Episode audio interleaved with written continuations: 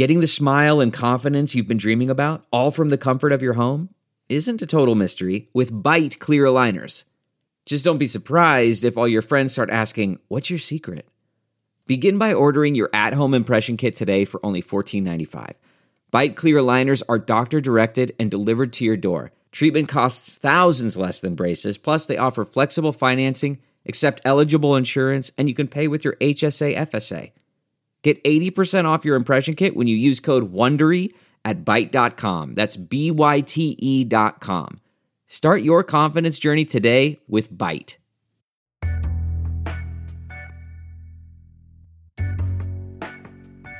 Hello and welcome. You're listening to Philosophy for Our Times, a podcast brought to you by the Institute of Art and Ideas.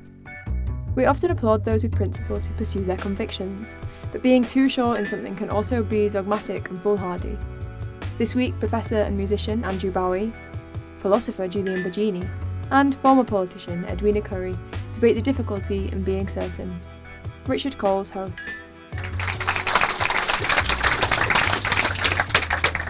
Good afternoon, ladies and gentlemen, and welcome to our debate on the subject of being certain. Being certain, of course, something we might uh, welcome and applaud in the case of someone like Galileo or Nelson Mandela. But as Nietzsche warns, and the example perhaps of so called Islamic State attests, certainty and conviction in the wrong places can be uh, appallingly dangerous and something to deplore. So the question is how do we make our way through a life of action with or without convictions? Are they good things to have? Do you wish to be certain or do you wish to be something other than certain? And to help our way navigate these questions, perhaps even come up with some answers, are our panel. And I should like to introduce you to Andrew Bowie, musician and lecturer, highly distinguished saxophonist, expert in the philosophy of Adorno, and teaches at Royal Holloway, and is the author of Adorno and the Ends of Philosophy. Edwina Currie over here, former Conservative MP, indeed former Secretary of State in the Department of Health and No, Social... no, no, no. I was only ever a junior minister. Margaret Thatcher didn't have women cabinet ministers. but you were Secretary of State in the Department of Health. Was that, a- was that a Department of Health and Social Security and Department of Health. Co-founder of the Philosopher's Magazine, Julian Baggini, known to many of you as the author of The Virtues of the Table and The Duck That Won the Lottery. What I'm going to do is to ask each of our panelists to set out their stalls, if you like, in a sort of four-minute chunk, one after the other. So the first person I'm going to ask is Andrew as advocate. Would you please advocate? Those kind of divisions in philosophy, is X good or not, seem to me it's a very bad way to discuss anything. So the idea that we're going to come up with an answer to is conviction good or not seems to me a nonsense. The answer to virtually all those sorts of questions is sometimes yes and sometimes no. For most questions in philosophy, actually, um, as you'll probably gather, I'm a philosopher who doesn't think much of philosophy. um, so the point of conviction, everybody has them. Everybody ha- because you can't get by in life without them. Without, without some sort of baseline orienting convictions, obviously, you know, you're not going to be able to move. And the question is the status of them, what we think of them, and how we think about them. And the, basic point I want to make is one derived from you know, another philosopher I wouldn't bother to read 'cause he's too obscure, but I've written a book on him so you can read that instead. I, Theodor Adorno, who was the German philosopher and died in 1969, who emigrated during the war. And he made this point about this th- that everyone's got convictions, and that's it, part of being alive, as it were. But the crucial point is not which convictions you have, because we can endlessly argue about that and so on. But do you act on them or not? Because otherwise, you, you then get in this problem, what's known as a regress in philosophy. That do you act on the conviction that you should be convinced that, you, and so on? Are you convinced that you should be convinced that you should be, f- so you, you don't do anything? And at some point, the point in the, the theory of action is that you need what, what calls the additional factor. That for some reason you have a conviction and then you actually do act on it. And that seems to be the, that's the crucial moment. That's the interesting moment in all this because you know convictions are you know to a penny. We've all got them and so on. But which ones do we actually act on? Because we can all say we believe deeply in X, but if you don't do anything about it, that basically means nothing. Yeah, and that seems to be the danger area because, of course, the people who have the strongest convictions are going to going to act more readily on those convictions. Those of us with much weaker convictions, and that's kind of being a philosopher should make you like that, are always faced with the dilemma. Well, you know, I can always think of a reason not to do it. But when it really matters, I, in terms of you know, the meaning of things, meaning of life, actually, then what actually motivates you to do it rather than not do it? And Adorno gives an example. Sorry, are you timing this? Yeah, you've got to shut up in a minute. In a minute, yeah, Yeah. good. Um, 30 seconds, actually. Okay, I'm, I'm going 30 fascinated. seconds. Let, let him keep going. Um, I've never heard anything he gives the this. example of one of the people that, that were involved in the July plot against Hitler, whom he met, who survived, unlike the others who were strung up on piano wire. That's what takes conviction to get you through.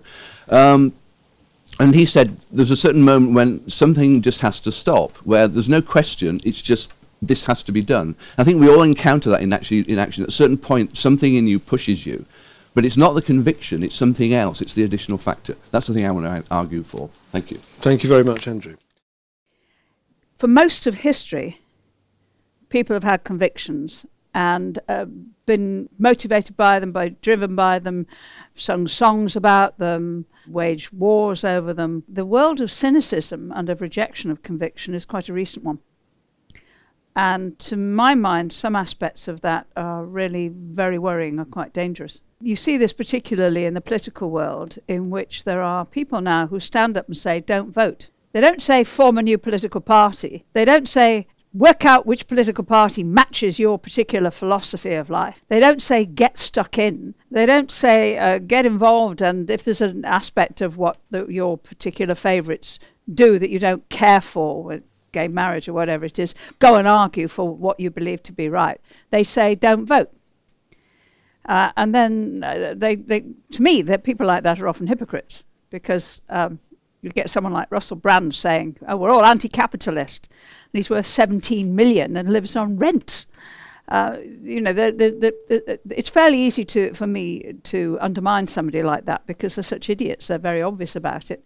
Um, but it does worry me seriously that we have a world now in which uh, people are not very well up in understanding evidence. They're not very well up often in understanding risk. Large swathes of the population cheerfully admit that, um, like Princess Diana, they don't do maths. Um, it does help if you can add up occasionally. And um, the outcome of that is they then complain about feeling outside the political system. Um, you know, engaging with a, a, in a democracy with a political system actually involves a bit of work on your part. Um, to me, it's it's not good enough to say, "Oh, my parents were Labour, or my parents were Conservative, so I'm going to be that." That to me is is uh, the, the world of sheep. Um, what I prefer is the world of people who actually think about what they uh, they believe to be right, perhaps are particularly attracted by the efforts or the works or the consequences of a, a group or a prime minister, um, and then are prepared to commit some of their own time. To me, those are the uh, the heroes, and they make the system work. I have a feeling that the, the sense of acceptance of authority and the sense of conviction got badly eroded. Really, in, in during my lifetime, I was born in 1946, but there was an element during the Second World War of thinking, you know what, it's all happening again. It's happening the same way as it did in the First World War, and we're not going to accept that. We are going to change, not the system, but we're going to change the people in charge. Uh, and from there onwards, there's been quite a healthy questioning of authority for a long time. That's healthy. But when it veers off into, I'm not going to get involved. I, the, you, people like you aren't interested. You, you don't know anything like, about people like me, and and uh, I'm going to go off and I'm not going to bother to vote. And a third of the people actually say that. To me, that's uh, the sort of dangerous situation, the sort of apathy that can bring extremism into play. Um, I, I think that Andrew makes the point. I think which is a critical one here is that it's really daft to sort of like polarize these things too much, and you know people do tend to think when it comes to conviction, the choice is between a kind of a absolute dogmatism or just wishy-washy agnosticism. And I find this particularly irritating because I'm an atheist, and so typically people who are not atheists always say, "Oh, how can you be so sure? Isn't that arrogant? Shouldn't you be agnostic?" Blah blah blah. And I have to explain very carefully that um, having the conviction, saying as I'm a convinced atheist, I, I really believe there is no God, isn't the same as saying dogmatically there's nothing more to be said about this. I must be right. I do not entertain ever being wrong. And I think that's the delicate balance that we have to strive for in lots of things. It's so it's, it's, it's actually how you hold your convictions which is important. It's only with convictions that people get things done. You have to hold them in the right way. And, and what is that right way? Well, I think the right way is sort of being able to get that delicate balancing act between just sort of shoulder shrugging, I don't know who cares, nothing's true anyway, and that excessive kind of uh, striving for certainty. And interestingly enough, I was just um, speaking the other day because at another festival with Susan Neiman, the philosopher, who's written a very good book called um, Why Grow Up, which I very much recommend. And you know, she talks about Kant. You know, Kant's idea that the, the the way out of intellectual immaturity is always thinking for yourself and so forth. And she very much puts forward the view that it is part of being grown up to kind of get to that stage in politics, and this is politically really important, where you kind of get that delicate in between stage between the kind of completely naive idealism that the world can be perfected and your generation is going to do it over a weekend as long as you wave the white banner, right? You wave the white banners, and that kind of complete apathy, which is, ah, the world is the world, it's all going to hell in the handcart, I'll do nothing. So, you know, the right kind of conviction is held with, with a certain degree of force, but again, that, that, provisionality, that essential element of provisionality where you are always checking you're right and you're always sort of, you know, making sure you're not just blindly accepting something and hurtling along the path just purely because that's where the momentum is taking you just return to on that one, you Julian. Um, you talk about this delicate balancing act about finding the sweet spot, if you like, between naive idealism on the one hand, at the far end of that, and then something that's practically applicable to circumstances. How do you find that um, balancing act? If you don't get it right, is it dangerous? Is it dangerous to have uh, more dangerous to have convictions than not have them? Well, in a, in a way, you see, I'm not I'm not quite sure that one could sort of come up with a general rule that one is more dangerous than the other. It is going to depend on the situations. There are there are situations clearly where having too much conviction is the source of the problem. And you know, we see this with with ISIS and forms of Islamic uh, militantism. But there are other occasions where it's precisely the sort of the absence of any conviction which leads to terrible horrors. If you think about all the all the terrible things that have gone on in human history, they've involved often kind of perhaps a small number of people who've instigated it and a very large number of people who've gone along with it. And that's the kind of point where they're kind of like, yeah, they don't have enough sort of strength of conviction to think this is really worth fighting for and they let it go. So I don't think you can, in general, say, uh, you know, one of these things is necessarily bad. It depends whether what's most important to do is, you know, to kind of, um, if what's most needed is, is action or whether, whether action is actually more dangerous situations, Andrew, where the best lack all conviction and the worst are full of passionate intensity, as someone oh, has you, said before you, me. You finally said it. I, I think we've been, all been avoiding Haunted by that phrase. Which is a great poem. It is, it is it's so situational. I mean, if you're going to do a historical analysis of this, I mean, I think, I, I mean, I, I, I, say I can't advocate everyone read Adorno, but one of the things Adorno is, is good at is saying the point about the modern world is, in a sense, too much happens above the heads of people. I, you know, who in this room, and I bet the answer is nobody, is feels really competent to judge what's going on economically at the moment, especially since 2008. And that sense then of people in Greece saying, you know, we didn't know what was happening. You know, we don't, we can't feel responsible for this because, you know, how come the country turned out this way? It's something about an economic systemic problem which virtually nobody understood. Certainly, economists didn't understand it. So, in that situation, having convictions, you know, is, is ought to be difficult because we don't know what's going on. And so the sense of caution, rather than let's just push ahead because something will change, seems to be catastrophic at the moment. And we need to sort of, at the moment, stand back and think, you know, we really do have a massive problem about how we conceive of economics and people don't understand it. They're not voting in an informed way because nobody understands how economics works. That's bollocks. well, isn't it the case, Edwina, that, um, that the economics up to 2008 were dominated by people who seem to have ex- extraordinary conviction about what they're doing, extraordinary mastery of circumstances and markets and so forth. And we saw where that led us. They led us uh, into an economic disaster, the likes of which we haven't known since the 1930s. Well, I, I was just going to say, actually, I'm sure the Greeks understood perfectly well because in the last six months, what they've started doing, to everyone's surprise, is paying their taxes. And tax revenue in Greece has shot up. They knew perfectly well what they were doing. They were, th- they were often in denial, as I think very often people are, that one's own individual actions are perhaps, especially if replicated by a few million people, having a very damaging effect. Well, you always hear people saying, "Well, it was only a little," you know, I, I was, I was obeying the rules or whatever.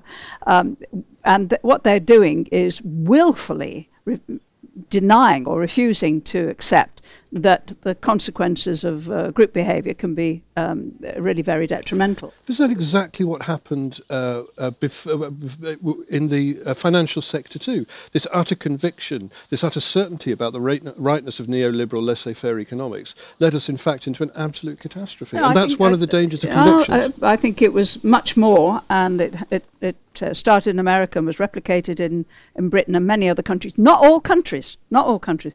Uh, it was much more the feeling that I want it, therefore I can have it. Yeah, Uh, it, and it it was in social democratic countries Ah, where it, it, was, didn't it happen. was encouraged by uh, people like Bill Clinton, who otherwise I would very much admire. That you know, you want the American dream, you want to own a house, you should have it. So the mortgage donors, the mortgage uh, creators, you will give mortgages to people whether they can afford to pay them back or not, and people would seize that opportunity. You, you have to be extraordinarily uh, foresighted and disciplined to be able to say, I can't afford that. We can't afford that. So we're not going to do that when everybody else is leaping into that. Uh, and you find yourself with Northern Rock offering 125% mortgages. So don't blame the donors. You also have to look at the people who say, I'm up for that. Where's the papers? I'll sign those. Uh, and we got into a kind of collective madness, it seems to me. The government was doing it, lots of people were doing it, uh, and the correction to that has been extremely painful. Yeah, but, but these things don't occur in a vacuum, do they? It's not just that people are kind of silly or stupid or, or feckless. They're led in certain directions and they're led to believe certain things about the economy. And to a certain extent, you do have to def- always have to defer a certain amount to experts. You can't, should never defer completely. And uh, isn't it the case that the system was set up in such a way that it led to these things becoming possible? And one of the reasons for that was the orthodox economics, which now everyone is sort of like you know turning their back on. In with it's incredible. There's hardly anyone sort of defending it anymore. Basically, had a model which it believed works on entirely theoretical principles. Essentially, it was like on paper, this is the way it should work. You know, everything should be maximally efficient in a market. You know, behavioural economics has come along since and made the obvious point that actually the way people behave depends on questions of psychology as well as just what spreadsheets might predict that they were going to do.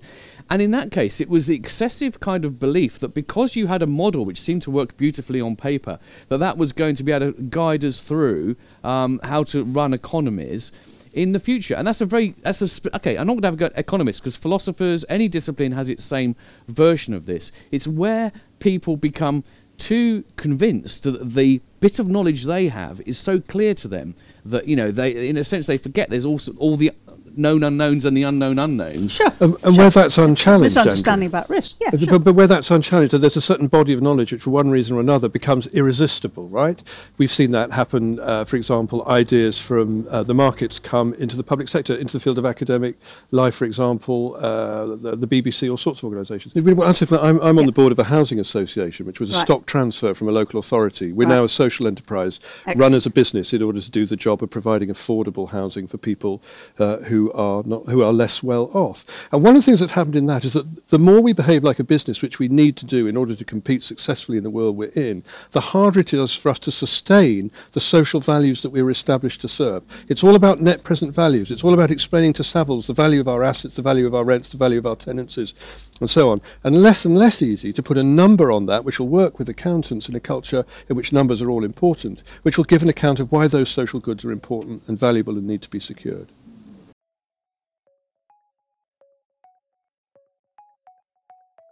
Do you want to hear more from the world's leading thinkers?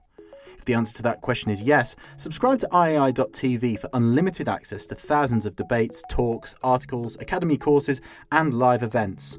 Are you bored of the surface level news, politics, sports, and entertainment coverage on your newsfeed? Go deeper. Get the philosophy behind the news and get the latest big ideas from the world's leading thinkers on subjects at the core of the human condition, life, the universe, and everything in between. It's free for the first month, and there's no commitment to pay, so subscribe now to understand the world beyond the surface level.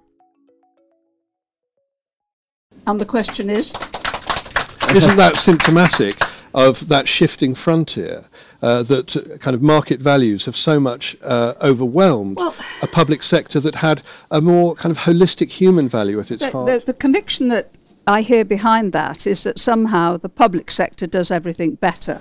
And there's No, so much said that evidence that that, just isn't the case. the public sector does a lot Nobody's of saying that. It's very you're wasting well, your time. and a lot of a lot of activity, a lot of services need to be provided out of taxation. Uh, a lot of services need to be free at the point of, of use, like uh, health service.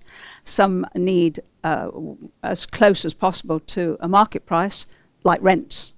Uh, and uh, there, there's no perfection about any of this, and a lot of these boundaries uh, shift and are tested in different ways all the time. Um, I, I can I can give you the, op- the opposite example if you like. In the borough where I live in High Peak, there's 4,000 council houses. Uh, you go door knocking, you know which ones are the council houses because they're the ones that are in poor repair, because the council can't afford to do anything about them. And one of the reasons the council can't afford to do anything about them is they've got 83 million pounds of historic debt. And when debt, when when interest rates go up, this is going to cause them real, real, real grief. The the best way to ensure that the tenants get decent housing, and that uh, the the council has enough money in future to do all the other things that matter, will be to hand over that property to a housing association. I would say- That's going to have to be the answer. I would say one of the reasons why what former council houses don't look like that in my borough is because we've been able to go to the markets and raise 85 million quid in order to do it. that's right. But there's more to say than that. Julian, sorry. Well, I just I'll wanted to make a very brief point. It's slightly sort of amusing in a way that having sort of opened up, I thought we were all kind of in agreement that uh, you know, we mustn't make this silly mistake of thinking the choice is between absolute certainty and kind of shoulder shrugging scepticism. In the same way here, the debate seems to be um, somewhat stuck between the choice that either we're saying everything, people think that either everything should be privatised, or the other people are saying that everything's better in the public sector. And I think it's true, as both people said, very few people actually believe those extreme claims. It's about getting the right kind of balance, and I think a lot of people on the social democratic sort of your left, what their view is simply that the balance has gone far too far in the side of privatisation. They're not saying that everything would be better off in public in public hands. And to be fair to Edwina and our party as well, um, the, the probably the majority of Conservatives don't think that everything would be better in private hands right. either. That's right. Well, that's, that, there is a balance, and the balance will vary according to the, the mood of the electorate, uh, the, the possibility. I mean, at the moment, borrowing levels are very high. And one reason why that's a possibility is because interest rates are very low.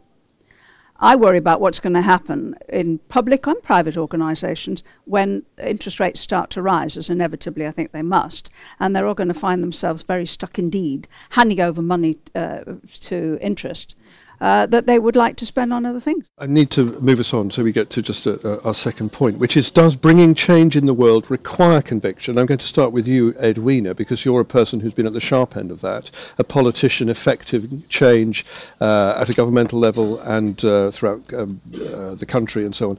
Do you need conviction in order to bring about Well, I think- effective, I think- lasting, meaningful I think change? It, I think it helps because the way the world works, you're going to have change anyway, and it may be undesirable change unless you've got it. The, the, the, the change driven by somebody or a, a group of people who find um, the, the opportunity presented. The, the obvious example is Margaret Thatcher. Uh, for decades in the United Kingdom, the country had been stagnating with high, very high inflation. The supply side was sclerotic. Um, the unions were very much in charge, not always operating in their members' interests. Uh, and uh, she came to power saying, We have to do something about this. Um, Margaret was a very determined personality, very, very strong person.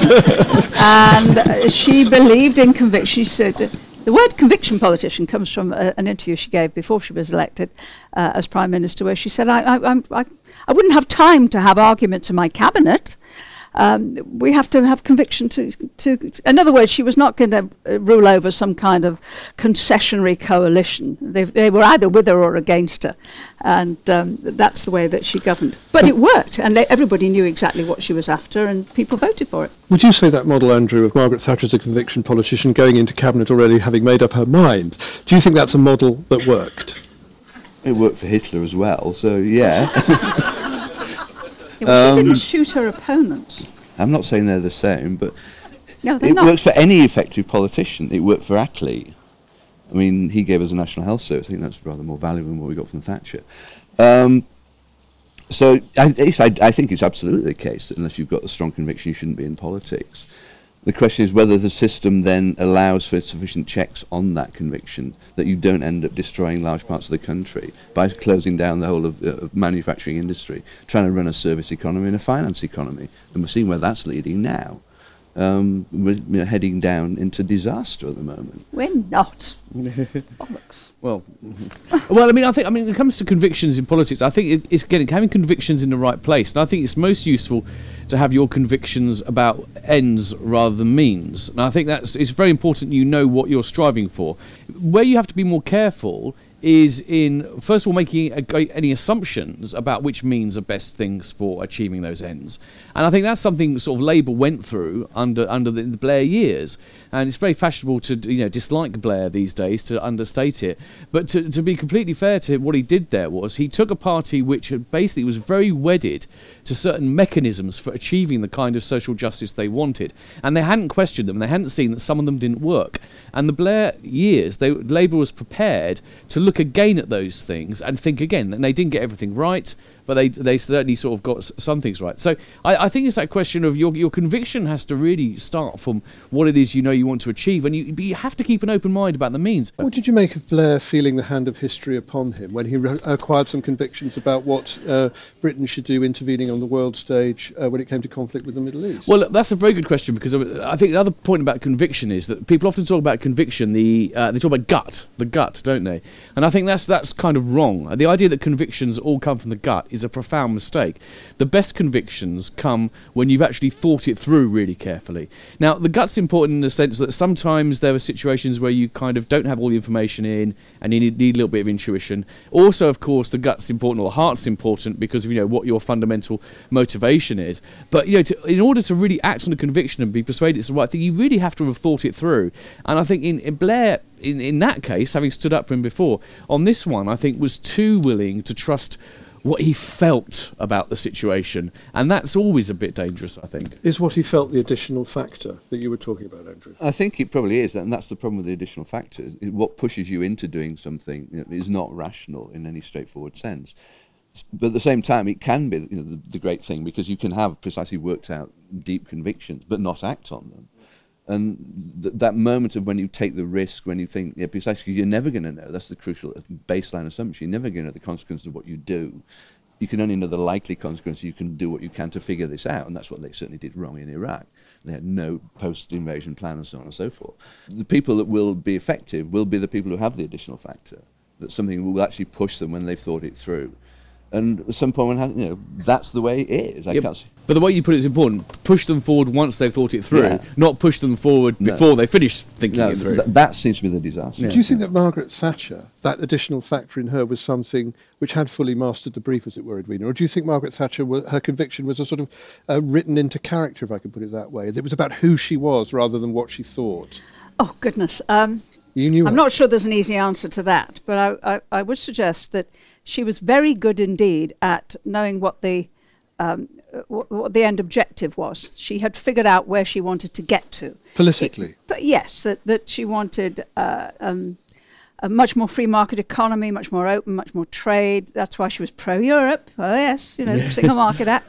Um, and that um, she didn't want any part of the country held up to ransom by uh, a, a monopoly controller, which is the way she saw the unions.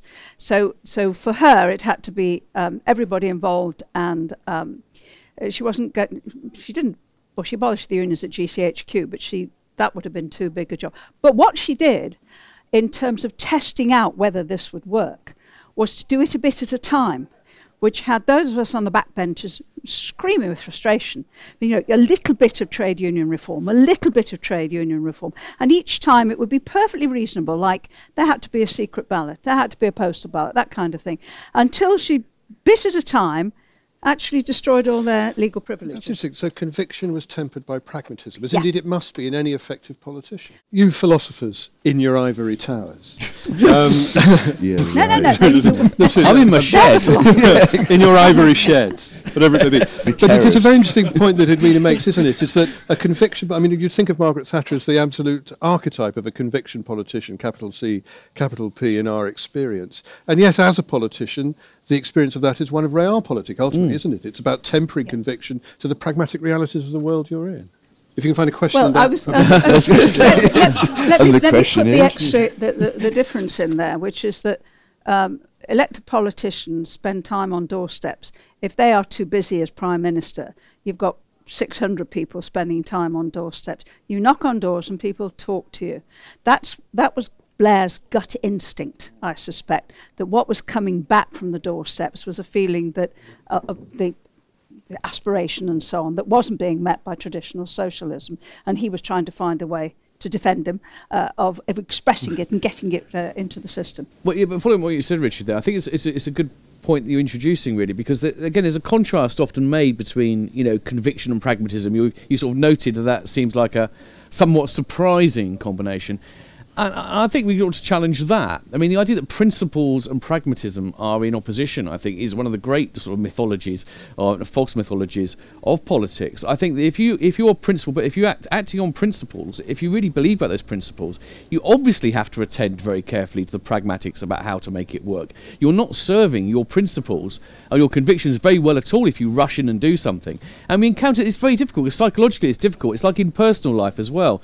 It's like you know, it, it's just getting out of the politics, for example, and going to deeply personal, you see someone who you love who's going through a great difficulty or problem in their life. You you want to do something. You have that kind of conviction if you like that you know uh, they they should be helped and everything. But often you can't do anything. And sometimes if you try too hard you get things wrong. Should we abandon our convictions? If so, how? And I'm glad you bring up the example of Tony Blair, because the making of Tony Blair was precisely the abandonment of a conviction, the abandonment of Clause 4, that fundamental tenet, which was um, uh, an absolute oh, symbol of the Labour movement, which Tony Blair abandoned in order to create new Labour. Isn't that precisely an example of that, the abandonment of conviction in order to achieve some pragmatic change? Well, no, because I think that's a good example of what I was talking about earlier. They abandoned the conviction that a particular means was the right way to achieve the end thereafter. So I think that that was the kind of thing they abandoned. I don't think we should abandon convictions, but I think we should get into the habit of questioning them very carefully. In the sense, the more you're convinced about something, the more it makes sense to actually stand back and go, "Hang on, am I am I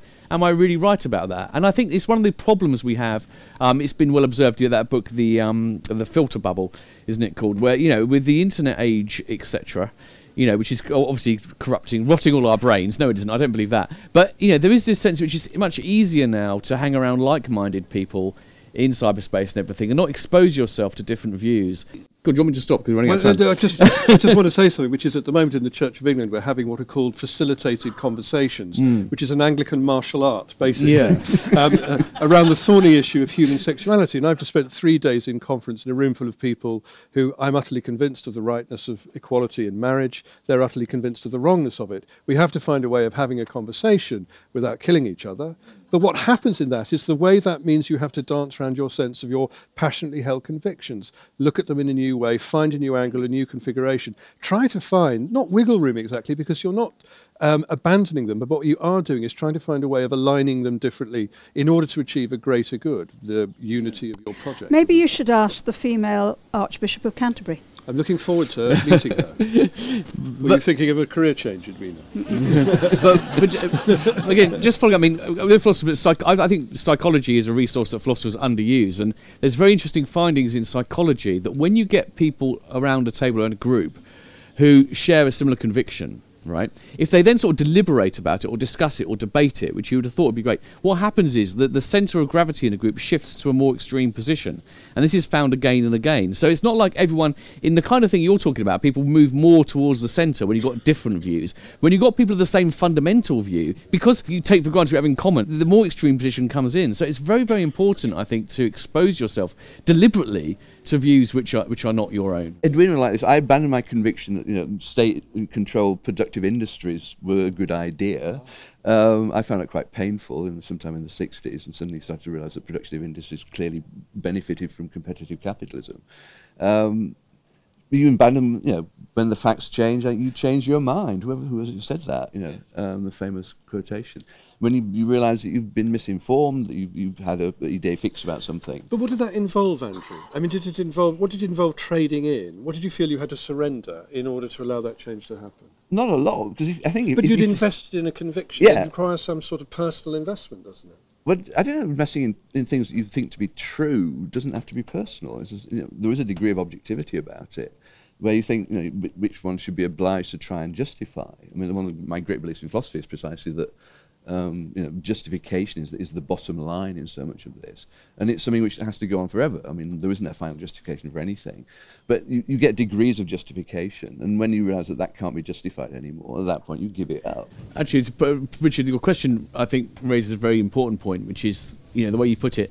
So often our convictions, we, we see them as being tied up with our identity. And I think that's Yeah, a real problem. That's yeah. why I guess it's hard to give them up. I think, you know, part, and again, part of like trying to have a bit of intellectual maturity is to try and recognize the fact that, you know, we, we are flexible and whatever adaptable enough that you know we can actually change or certainly give up convictions without threatening our identity and in fact you know, we should play well, if we want to have anything at the heart of our identity it should be we are the kind so, I'm the kind of person who's prepared to uh, mind, w- follow question my convictions that's the most uh, useful one on that point of view Yeah. In your case, Edwina, you were very much ahead of the curve with majority opinion in the Conservative Party over um, equality for gay people, over marriage equality. I mean, that's been an interesting experience for you, feeling the sense of the mood of the party changing to the point where all of a sudden it becomes official policy rather than something that's kind of kicked into the long grass or not mentionable. It's, yeah, for me, it was a it's a continuum because I grew up in a world in which it was legal to discriminate not just against gays and against blacks, but against women, and it was a world that had only recently happened if you discriminated against Jews. Uh, and so, I, I, when I left university in 1969, there was no Equal Pay Act. The company I joined did really well. It was really keen to have women. Had 55 graduates that year, two women which was much better than most other companies who wouldn't take women graduates at all. So I grew up in a world in which discrimination was uh, a, a serious bar to anybody being able to achieve their, their potential. And it just seemed to me wrong. And the, the discrimination against gays just seemed to me almost the last version of this. And I was more than happy to get engaged on the basis it wasn't gay rights, as was the speech I made, it was equal rights. Equal rights benefits us all. Equal Ele- rights means society, everybody in society is free to, to, to uh, make their, Right. contribution. Elephant in the discourse. What were you doing in the Conservative Party? uh, because I'm uh, fiscally conservative. I believe in balanced budgets. I believe in light. Uh, government being very light-handed, uh, in, in other words, that most of the time, for most of the things, most people can do it by themselves perfectly well.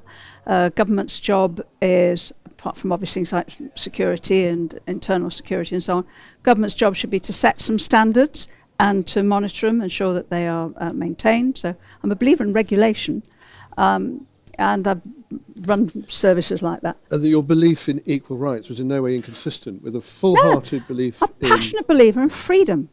People should be free, by and large, to do whatever they want, with whomever they want, in whatever physical, as long as they don't upset too many people and don't cause too much. You know, what was Mrs. Patrick Campbell said, as long as they get, don't go out and frighten the horses. Shoot down freedom for us, Julian. Perhaps there's a conviction there which needs questioning you got there, which is that you, that you thought there was something odd about Edwina holding the view she did on equal rights and being a member of the Conservative Party. I think that, you know, I think that to be honest though, so often people do that. People often have a very narrow view of what their opponents are like, and they accept diversity amongst themselves. They can accept that they belong to a broad church, but they kind of think, oh, you lot all believe that. Um, the Conservative Party is famously a broad church. Uh, that's how it's been um, described over the years. And you find all sorts of interesting characters in it.